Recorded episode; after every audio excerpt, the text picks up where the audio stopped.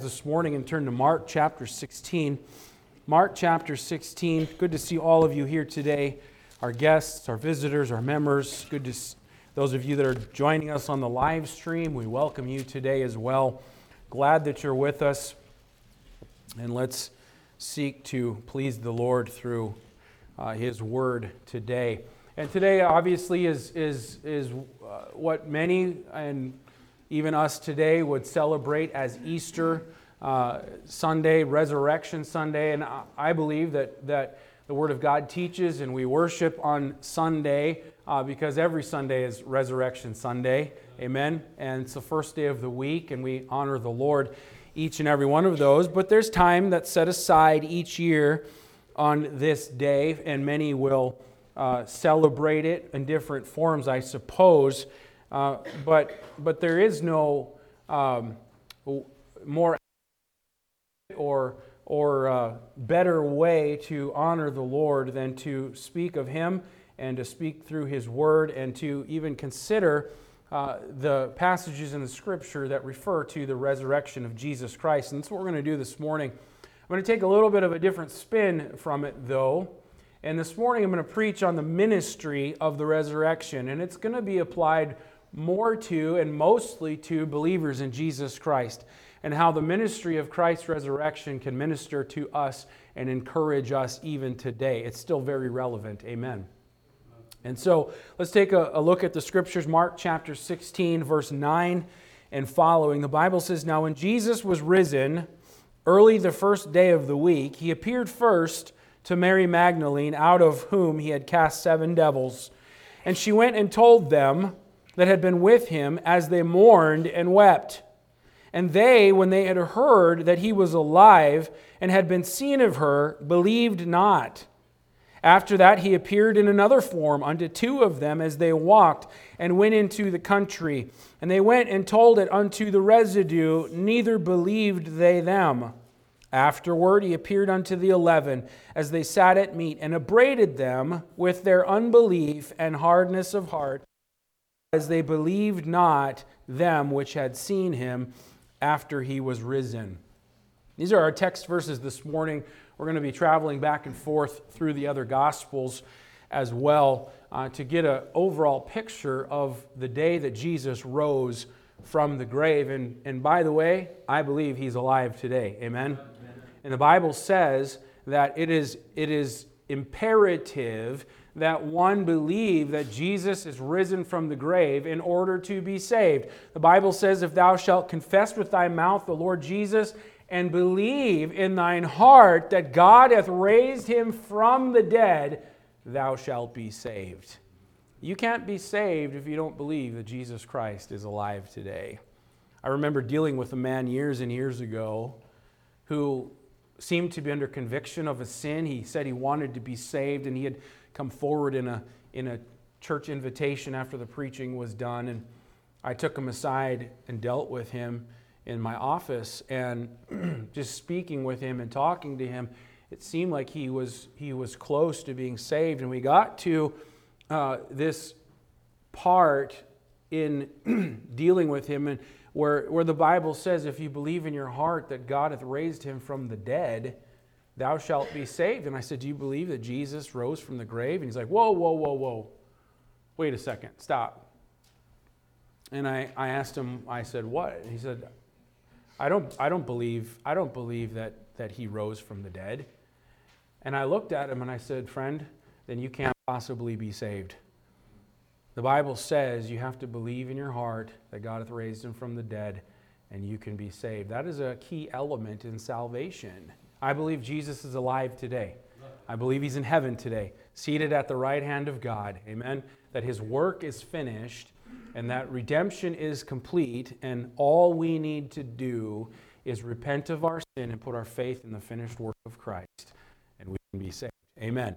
That's a side note, not really part of the message. But our text verses tell us and give us some information regarding the resurrection of Jesus Christ. And verse 9 says, Now when Jesus was risen early the first day of the week, he appeared first to Mary Magdalene, out of whom he had cast seven devils. If you skip down to verse 12, it says, After that he appeared in another form unto two of them as they walked and went in the country. Skip to verse 14. Afterward he appeared unto the eleven as they sat at meat, and so on. And what we find just right away in this text verses is that the day that Jesus rose from the grave, there was a flurry of activity going on. You notice there in these three instances, he appears to Mary. After that, he appears uh, to two as they walked by the way. After that, he appeared to the eleven. And it tells us that there was a lot of activity going on when Jesus rose from the grave. From the early morning to the evening, Jesus was actively involved in ministering to his followers. He wanted them to know that he was alive. He wanted them to know that the resurrection was a reality. Jesus had told his disciples several times before that the Son of Man would be killed, that he would rise again the third day, and Jesus wanted them to believe that this was all true.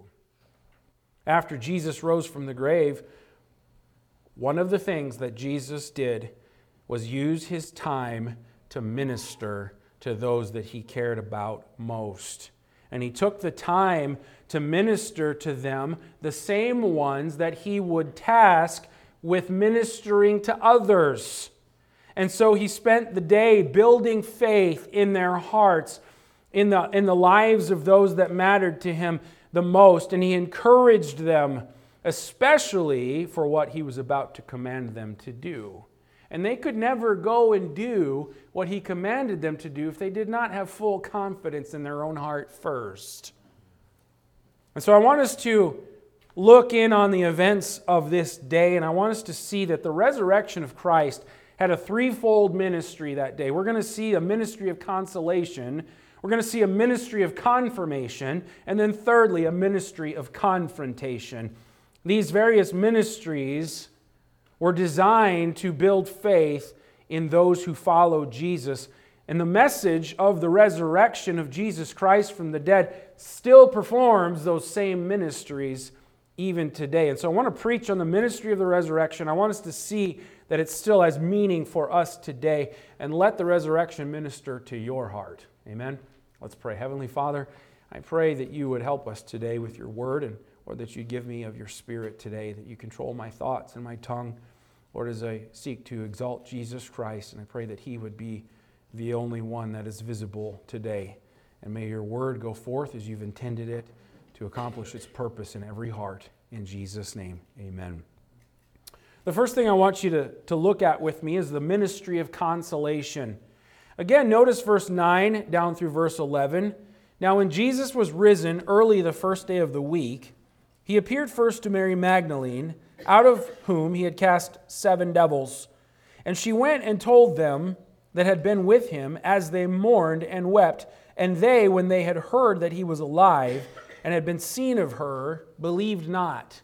Here, first of all, we see the ministry of consolation. Now, if we're going to get a full understanding of the events of the, re- of the resurrection of Jesus Christ, we need to look at all the other accounts uh, of the gospel writers as well. And each writer gives us a little bit different details of what happened that morning. Now, none of them contradict one another. They simply supply us with some different details about the events of that morning. And so I want to take a moment to look at these and understand the sequence of events that occurred the day that Jesus rose from the grave. Go with me to Matthew. Hold your place here in Mark 14 and just look back to Matthew chapter 28. In Matthew chapter 28 and verse 1, the Bible says, In the end of the Sabbath, as, it began to dawn toward the first day of the week, came Mary Magdalene and the other Mary to see the sepulchre. And behold, there was a great earthquake, for the angel of the Lord descended from heaven and came and rolled back the stone from the door and sat upon it. His countenance was like lightning, and his raiment white as snow. Now, if we were to, uh, to look a little further, we would find that as the women were coming to the tomb that morning, they were coming to anoint his body with spices. And, and they had this worry in their mind and in their thought like, who's going to roll the stone away? It's too big, it's too heavy for us. How are we going to get access to the Lord's body? And the Bible tells us that an angel rolls away the stone from the tomb so that when the ladies come, the tomb is empty. And they can look inside and they can see that he is not here. He's alive, he's risen. And the angel says, I know who you're looking for. You're looking for Jesus, but he's not here. He's alive. Go to verse 4 of Matthew 28. We find as well that the Bible tells us that the Roman guards who had been put in place to guard the tomb had panicked and they had fled. In verse 4, the Bible says, And for fear of him, the keepers did shake and became as dead men. They passed out and they fled. Now, go over back to Mark chapter 16, because the Bible tells us here that the women arrive at the tomb and they find it open and they find it empty. In Mark 16 and verse 4, and when they looked, they saw that the stone was rolled away, for it was very great. And entering into the sepulchre, they saw a young man sitting on the right side clothed in a long white garment, and they were affrighted. And he saith unto them, Be not affrighted, ye seek Jesus of Nazareth, which was crucified. He is risen, he is not here. Behold the place where they laid him. Look, look, see for yourself that he's not here. Now go to Luke chapter 24. In Luke chapter 24, the Bible tells us that it was two angels that appear to the women inside the tomb. And they say the same thing, Luke 24 and verse 4.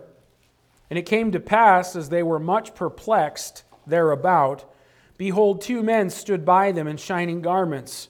And as they were afraid and bowed down their faces to the earth, they said unto them, Why seek ye the living among the dead? He is not here, but is risen. Remember how he spake unto you when he was yet in Galilee, saying, The Son of Man must be delivered into the hands of sinful men and be crucified, and the third day rise again. And they remembered his words. Now, go to verse 9 because it tells us a little bit more that the, after this, the women go to tell the disciples who didn't believe their report.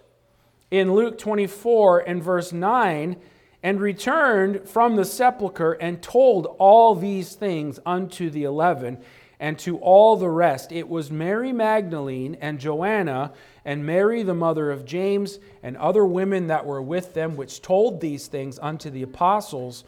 And their words seemed to them as idle tales, and they believed them not. That phrase, idle tales, it means something incredible it means nonsense. And so they thought that these women were, were speaking nonsense. Now look down to verse 12 of Luke because the Bible tells us that Peter and John run to the tomb and find it empty, but then return home.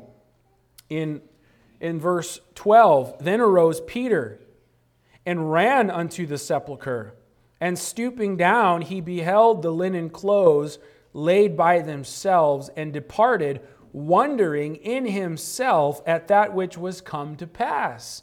And so Jesus had told them prior that he would be crucified, that he would die, that he would raise from the dead. He had told them that already. None of them truly believed what Jesus had said. And here we find, as we read these accounts, that Peter himself, he was wondering in himself at the things that had come to pass. When the ladies had seen that the tomb was empty and saw the angels, they told everybody else, and they believed them not. Now, go back to Mark chapter 16, because the Bible tells us that Mary Magdalene, after she had gone to tell other disciples of what had taken place, she comes back to the tomb and she remains there alone. And the Bible tells us in John chapter 20, in fact, just keep your place in Mark and flip over to John 20 very quickly. And you'll see here in John 20, in verse 11, that she remains there alone, crying when she sees an angel, and then she sees the Lord Himself. In John 20, in verse 11, the Bible says, But Mary stood without at the sepulchre weeping.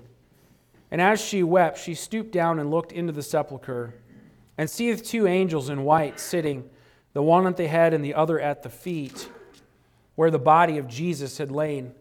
And they say unto her, Woman, why weepest thou? She saith unto them, Because they have taken away my Lord, and I know not where they have laid him.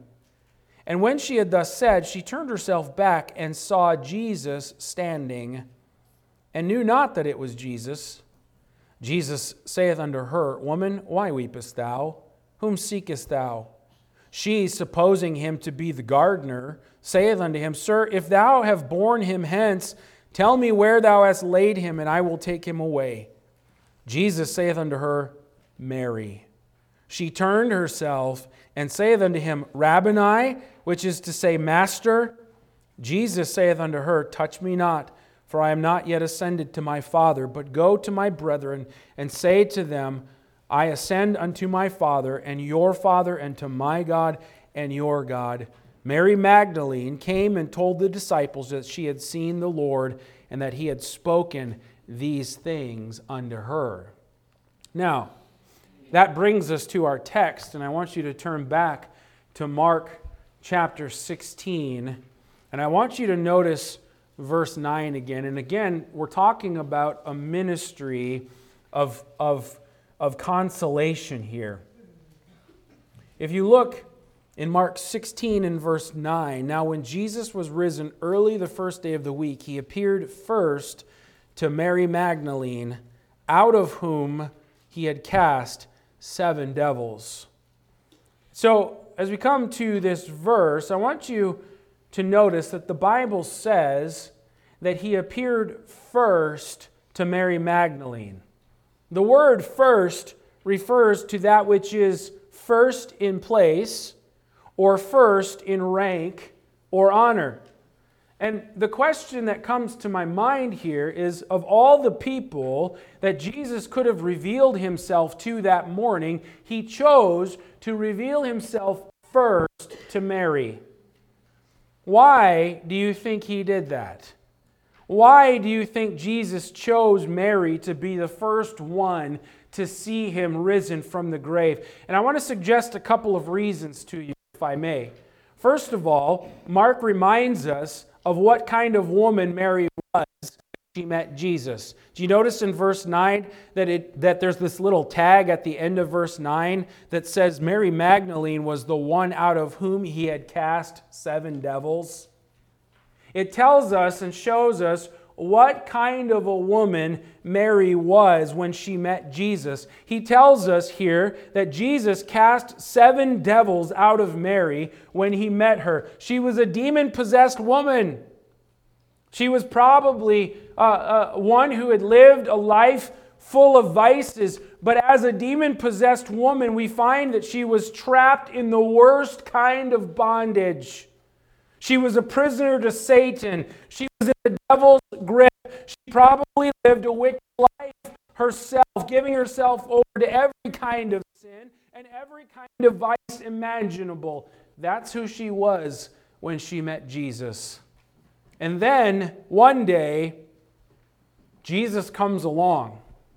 And Jesus is entered into her life, and Jesus makes a total life change. He spoke to her and he set her free from her bondage. He changed her life completely. And from that moment on, she followed him and was devoted to him because she loved him.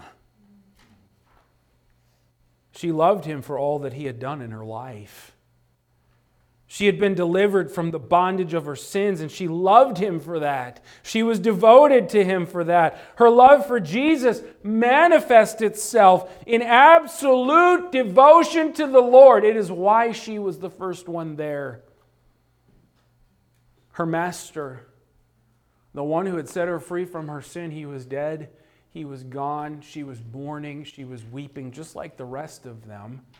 And she should have been believing, believing that he wouldn't be there, believing that he was risen from the dead, and yet she was still mourning over him. But why was she in such agony over the death of Jesus Christ? Because she loved him so much. She loved Jesus and honored him. And Jesus honored her love for him by allowing her to be the first one to see him risen from the dead. Let me make this application because it's relevant today. Those who've been forgiven the most in their life also seem to love him the most in return. Go to Luke chapter 7. And I want you to note in Luke chapter 7 in verse 36.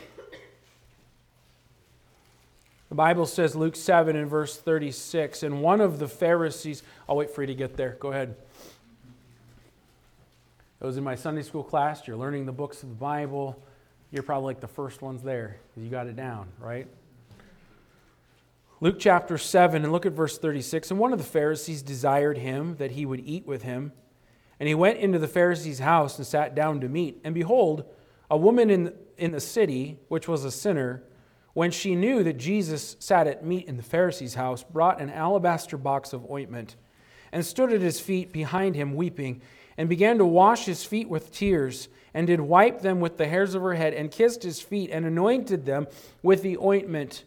Now, when the Pharisee which had bidden him saw it, he spake within himself, saying, This man, if he were a prophet, would have known who and what manner of woman this is that toucheth him, for she is a sinner. And Jesus answering said unto him, Simon, I have somewhat to say unto thee. And he saith, Master, say on. There was a certain creditor which had two debtors. The one owed five hundred pence, and the other fifty. And when they had nothing to pay, he frankly forgave them both. Tell me, therefore, which of them will love him most?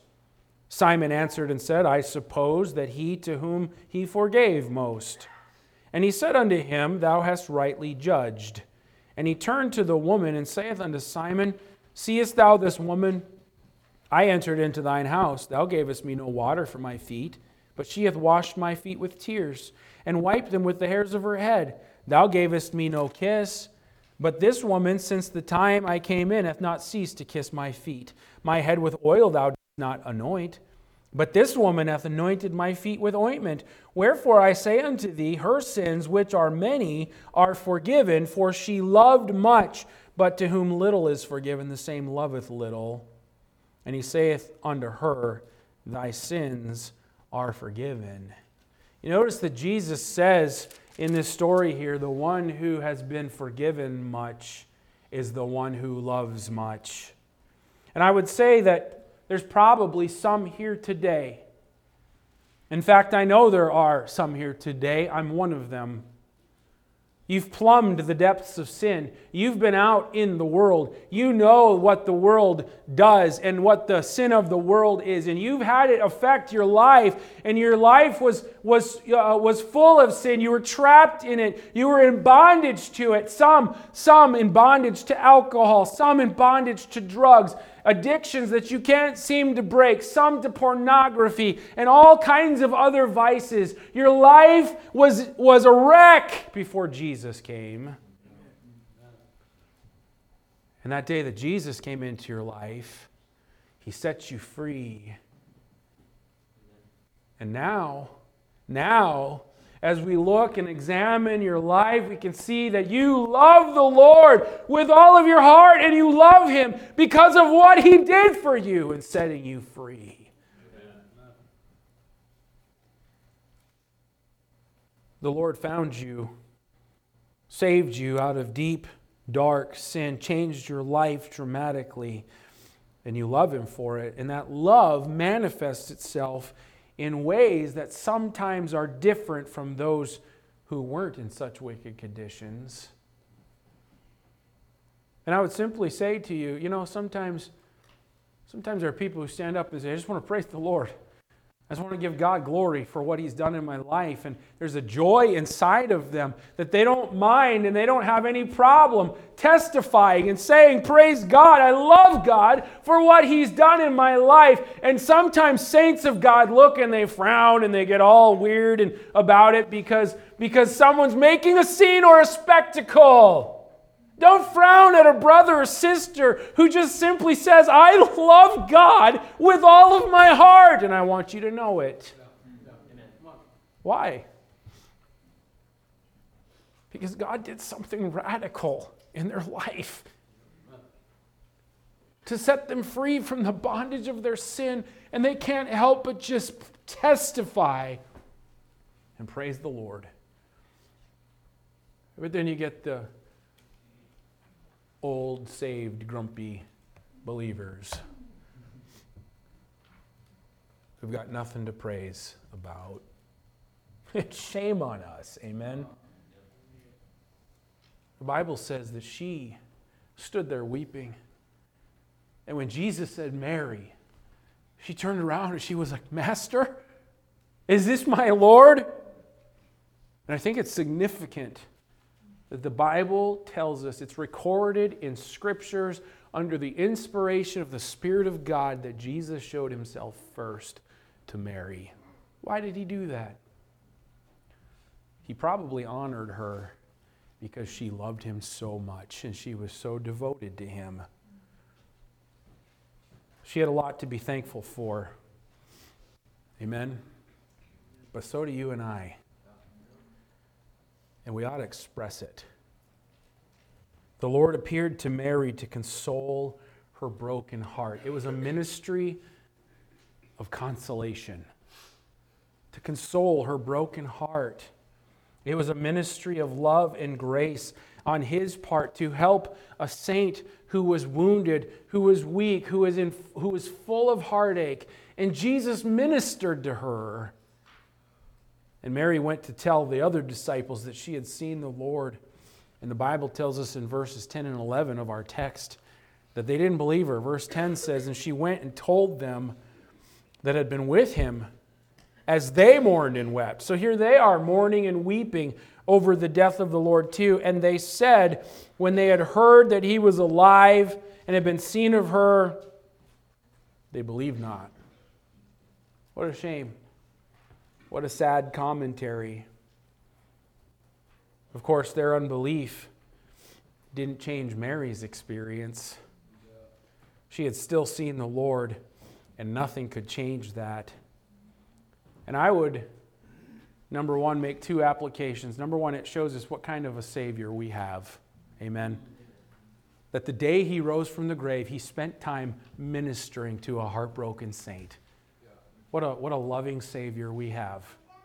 But the second application is this don't let a bunch of old, satisfied, complacent, complacent dry saints of God steal your joy. Amen. You know what the Lord did for you. You know about his touch in your life, his power, his glory, how he has manifested himself in your life. Rejoice in what he has done for you, and don't let the killjoys suck the spiritual life out of you. Amen. We're all good Baptists here, right? There's nothing wrong with rejoicing and praising the Lord. Now, just because you're quiet doesn't mean that you don't rejoice and praise the Lord on the inside. I know that. But don't frown on a brother or sister who just lets it out. Amen. The Lord ministered to her to help her with her broken heart. I think that is a wonderful example of the kind of Savior we have. Amen.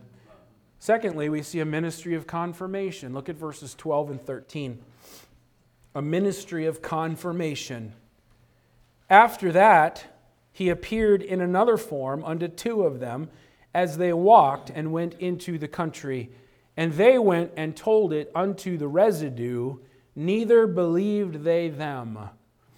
Now, in these verses, Mark simply summarizes what Luke actually expounds on. And so I want you to turn over to Luke chapter 24. Again, keep your place here in Luke chapter 24, and, and Luke gives us more detail of what Mark just simply summarizes. Mark says that he appeared in another form to two as they walked and went into the country, and it's referring to the men on the road to Emmaus. In Luke chapter 24, excuse me, in verse 13. And behold, two of them went that same day to a village called Emmaus, which was from Jerusalem about three score furlongs. It's roughly seven miles away. And they talked together of all these things which had happened. And it came to pass that while they communed together and reasoned, Jesus himself drew near and went with them. But their eyes were holden that they should not know him. So, in other words, that they were, they were blinded to who he was on purpose. Okay? And uh, verse, verse 17, and he said unto them, What manner of communications are these that ye have one to another as ye walk and are sad? So here they are, still unbelieving. They're, they're sad. And the one of them, whose name was Cleopas, answering, said unto him, Art thou only a stranger in Jerusalem, and hast not known the things which are come to pass there in these days? And he said unto them, What things? And they said unto him, Concerning Jesus of Nazareth, which was a prophet, mighty indeed in word before God and all the people, and how the chief priests and our rulers delivered him to be condemned to death and have crucified him. But we trusted that it had been he which should have redeemed Israel. And beside all this, the day today is the third day since these things were done. Yea, and certain women also of our company made us astonished, which were early at the sepulchre. And when they found not his body, they came, saying that they had also seen a vision of angels, which said that he was alive. And certain of them, which were with us went to the sepulchre and found it even so as the women had said, but they saw him not. Then he said unto them, O fools and slow of heart to believe all that the prophets have spoken. Ought not Christ to have suffered these things and to enter into his glory? And beginning at Moses and all the prophets, he expounded unto them in all the scriptures the things concerning himself. And they drew near unto the village whither they went, and he made as though he would have gone further. But they constrained him, saying, Abide with us, for it is toward evening, and the day is far spent. And he went in to tarry with them. And it came to pass as he saw as he sat at meat with them, he and took or he took bread and blessed it and brake and gave to them, and their eyes were opened, and they knew him, and he vanished out of their sight. And they said one to another, Did not our hearts burn within us while he talked with us by the way, and while he opened to us the scriptures? And they rose up the same hour and returned to Jerusalem and found the eleven gathered together and them that were with them, saying, The Lord is risen indeed and hath appeared to Simon. So here, back in our text, Mark summarizes all that we just read in Luke when he says, After that he appeared in another form unto two of them as they walked and went into the country, and they went and told it unto the residue, neither believed they them. Now, verse 13 tells us that the disciples didn't believe them either. And the Lord's ministry in these two was one of confirmation. They were talking about signs and wonders and hearsay testimony. They were talking about all that they had remembered and all that they had experienced and everything that happened in the last few days all of these things, and Jesus comes to them and he says, Ought not the Son of Man to have suffered these things as the scriptures and as the prophets have said? Jesus took them back to the Word of God, and using the Word of God, he confirmed the mission of the Messiah. Do you remember what they said back in Luke uh, chapter 24? Where when they were talking about Jesus and how they followed him and they thought that it should have been he that should deliver Israel. Did you notice that? Look in verse 25. Luke 24 and verse 25. Then he said unto them, oh, he's, uh, he's going to expound it to them. But as they're talking to him, Verse 21 says, But we trusted that it had been he which should have redeemed Israel. In other words, what they're saying is, We believe that he was the Messiah. We believe that he was, was the chosen of God, but in their minds, they didn't have it correct what his mission was. His mission wasn't to be a conquering king and relieve them from Roman oppression, not yet. His mission was to die for the sins of the world. And so here they had all of their hopes and their dreams that he's the one who's going to redeem Israel, and now he's dead. Now he's gone. Were we wrong in this? And then you get over to verse 25, and Jesus says, O fools, and slow of heart to believe all that the prophets have spoken. Ought not Christ to have suffered these things and to enter into his glory? And beginning at Moses and all the prophets, he expounded unto them in all the scriptures the things concerning himself.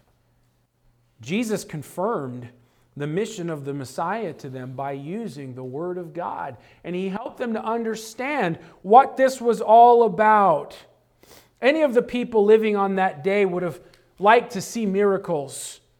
They would have loved to see the angels. They would have loved to see the empty tomb. They would have loved to see the stone rolled away and the risen Savior walking and talking with them.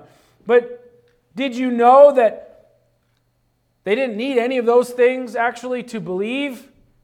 What they really needed to believe that Jesus was re- going to rise from the dead was simply his word that he already spoke.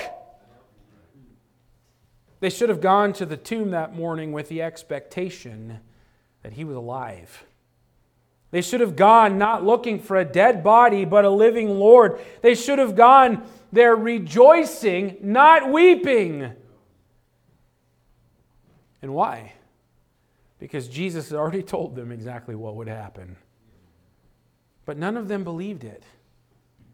And when he rose from the dead, he simply was doing all that he said he would do.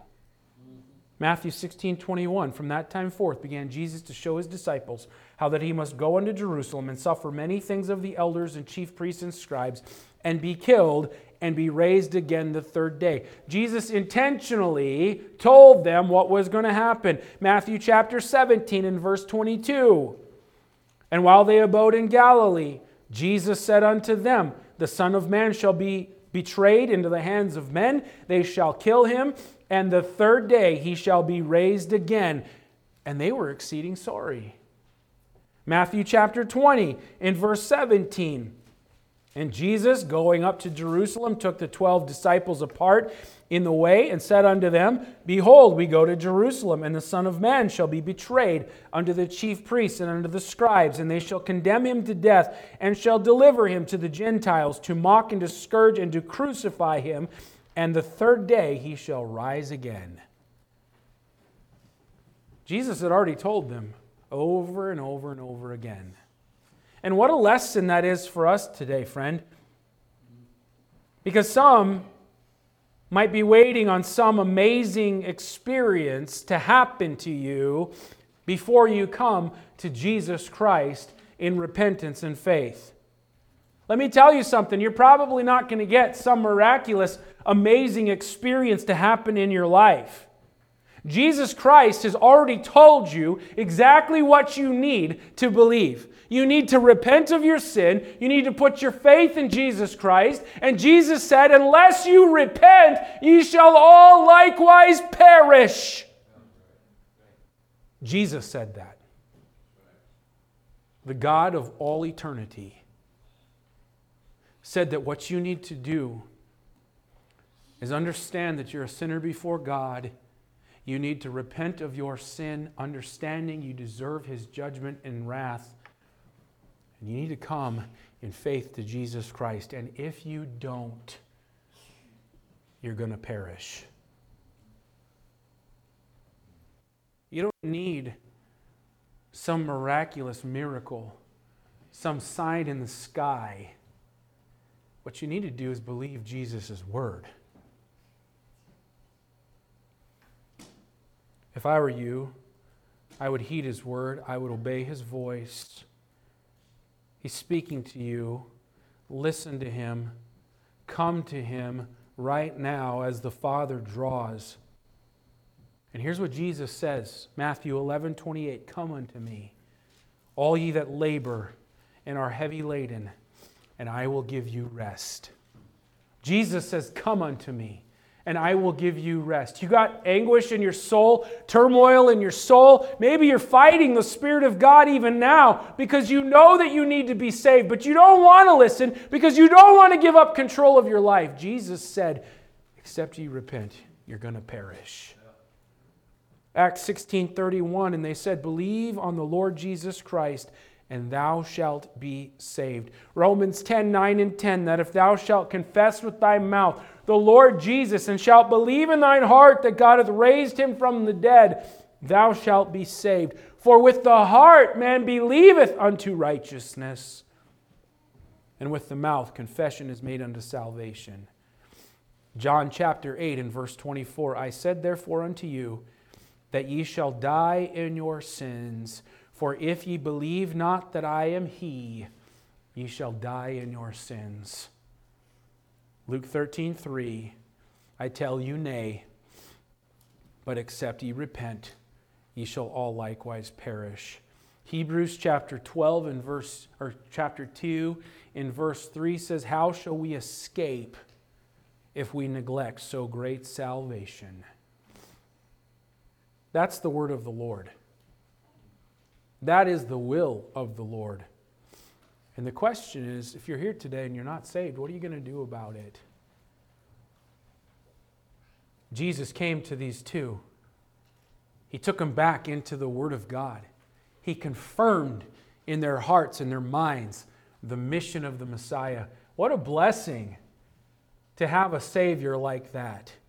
Here they are doubting, here they are uncertain, and here's Jesus. After he raises from the dead, he's ministering to those that he's going to commission and give a job to do, to build faith in their heart. You and I have the Word of God. Amen?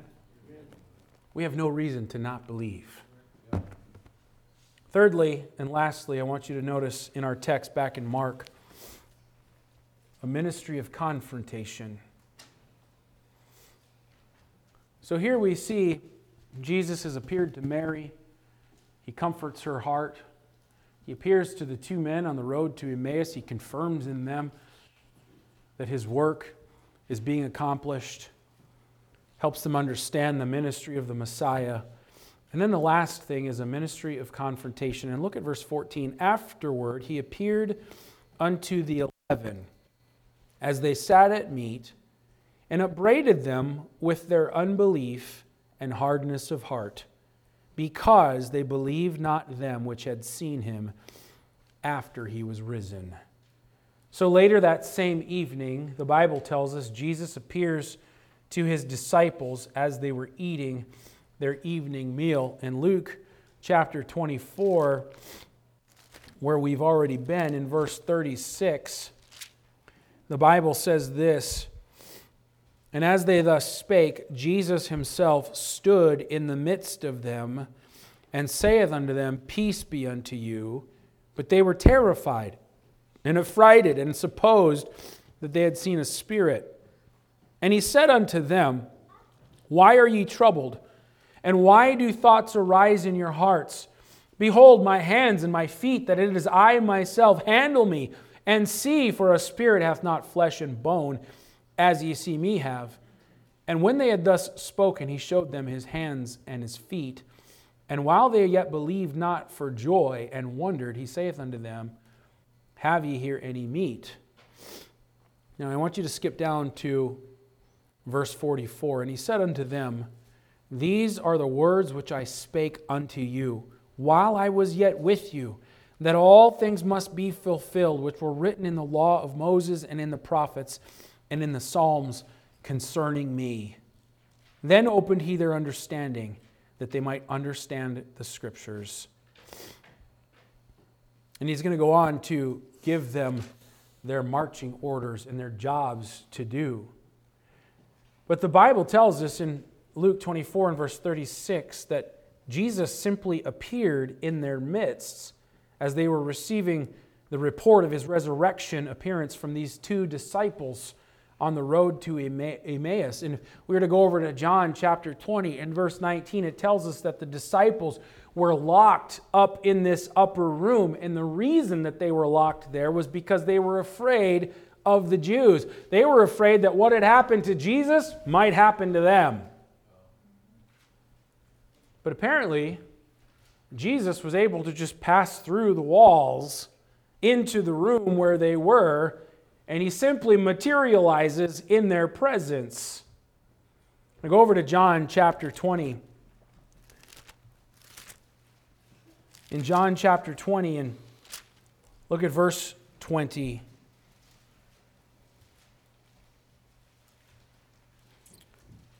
The Bible says, And when he had so said, he showed unto them his hands and his side. Then were the disciples glad when they saw the Lord. The Bible tells us he showed unto them his hands and his side. And when Jesus did this, the disciples collectively were glad when they saw the Lord. Now, if you go back to our text in Mark, Mark tells us that Jesus upbraided them with their unbelief and hardness of heart because they believed not them which had seen him after he was risen. The word upbraided there in our text is a very strong word. And the word means that he took them to task. He wasn't gentle with them.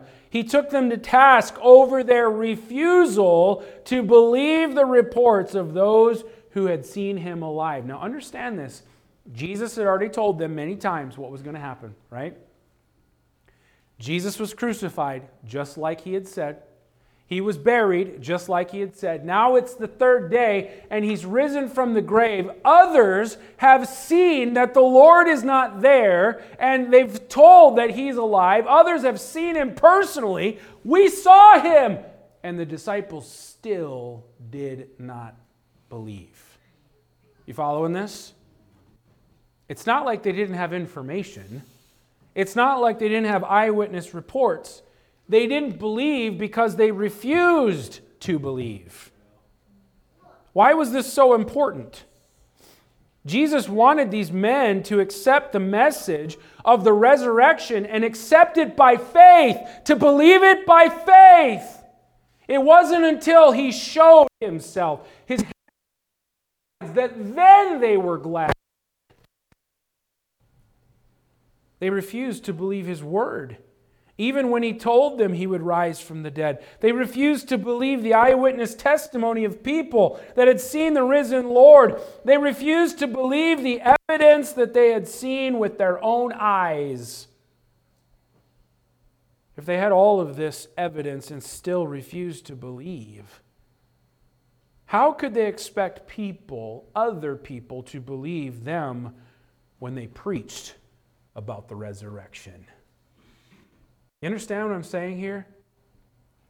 The Lord was about to give them a job. They were not believing themselves. How then could they possibly preach concerning the risen Lord? And let me just say this to you we are 2,000 years removed from the events of that day. We can't go back and see the tomb. We can't go back and see the grave clothes. We can't go and talk to Peter or Mary Magdalene and ask them about all that they saw. We can't talk to the, the men who are on the road to Emmaus. We can't do any of those things. You and I have to accept the message by faith. We must believe that Jesus died and rose again from the dead, just like the Word of God says. That's hard for some people. I can't see the tomb. I can't see the grave clothes. I can't see the risen Savior with mine own eyes. But you know what? I do see evidence of that all around me. Do you know how I see evidence all around me? I see it in the very lives of people that the power of his resurrection has completely changed. I see it in my own life where I was before I came to know Jesus Christ. I'm not the same person anymore. I'm a brand new person. I see it in people like, like Daniel, and I see it in people like Seth, whose lives were full of sin, like mine was, and how the Lord came in and changed their life, and they're different people. You see the power of the resurrection in people's changed lives. Amen. That doesn't happen because somebody decides I'm going to turn over a new leaf and I'm just going to make my life brand new. It's a supernatural power that completely changes a life. And the old guy is dead and gone. Amen. And a new person in Jesus Christ stands before you. What I'm saying is, you believe that message by faith and the same power can change your life. 2 Corinthians 5:17 says if any man be in Christ, he's a new creature, a new creation. Old things are passed away. Behold, all things are become new. Your life completely changes. There's a lot of people say, "Oh, I'm a Christian. Oh, I believe." But their life has never been transformed. Their life has never changed. They're still the same as they always were. They just got a little bit of religion in their life and they feel good about themselves because they might go to church every now and then. But there's no real conversion. There's no power of resurrection that has changed and transformed their life and made all things new. If you believe that message, you believed it by faith, you repented of your sin, then you know all about a changed life. You know what you were. You know what God's made you today. And I'm saying, I've got the evidence right before me. I've got the evidence right before me. I see all of these lives that have been completely transformed. It can help you believe that it's real and that it's true. Amen? I don't need to go to Jerusalem. I don't need to go look in what they say is the garden tomb. I don't need to do that to know that Jesus is alive. I don't have to look any further than people in this room whose lives have been completely changed I don't have to look any further than what I know lives inside of my own heart. I serve a risen Savior. He's in the world today. I know that He's living, no matter what any man may say. I see His hand of mercy. I hear His voice of cheer. And just the time I need him, he's near. Why? Because he lives inside of my heart. Amen. I'm going to close up with this thought. You might be here today and you might be lost. Friend, I challenge you to believe on the Lord Jesus Christ today. Don't live another day in your lost condition. Come to Jesus Christ. Come to Him and be saved by His power, by His grace.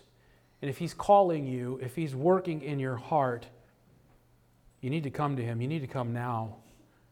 And don't delay. Don't refuse to believe like so many others. The greatest ministry of the resurrection of the Lord Jesus Christ is that it changes forever every life that has embraced its truth. That's the greatest ministry of the resurrection. You can know him and the power of his resurrection, or you can remain as you were. But Jesus said, Except ye repent, you'll all likewise perish. If you've never been saved, come to him today. You need to come to Jesus Christ. You need to stop delaying. Stop waiting. Stop putting off what you know you need. Stop presuming that you have more time. Now is the accepted time. Now is the day of salvation. And we don't know what tomorrow is going to bring. We don't have guarantee of another day of life. Life can be over in an instant. What you need is to know that your soul is settled with God, that you have peace with God. Your soul is the most important thing you have. And what does it profit a man if he gains the whole world, but he loses his soul? Your soul is what goes out into eternity, friend. It needs to be right with God. So, as we close, if the Spirit of God is speaking, you get up out of your seat, respond to the Lord as He draws. If you're here today and you've been saved, challenge for you and for me is to live like it. Live like we've been saved. It means live in a way that's pleasing to the Lord. It means being faithful to the Lord. It means being devoted to the Lord. You remember Mary? She was there weeping. She was the first one to see the Lord, and I really believe it's because the Lord honored her because she loved him much. Her life was completely devoted to him. How many Christian people say they love God, but you can't really tell in their life because they don't seem to be very devoted to him? The challenge for you and for me is to live like we're saved, to be faithful, to live for the Lord, to thank him, to praise him for what he's done in your life. Maybe there's some issues that need to be resolved and your life needs to get back on track. If that's you this morning, you deal with the heart issue as God speaks to you. Let's pray. Heavenly Father, thank you for your word and ask that you'd work in our hearts according to your will. We pray for those who need to be saved. May they respond. May they come today. And Lord, I pray that the saint of God would be moved in their own heart, again, to love you more, to be devoted to you, to live for you. Challenge us with these, we pray in Jesus' name. Amen.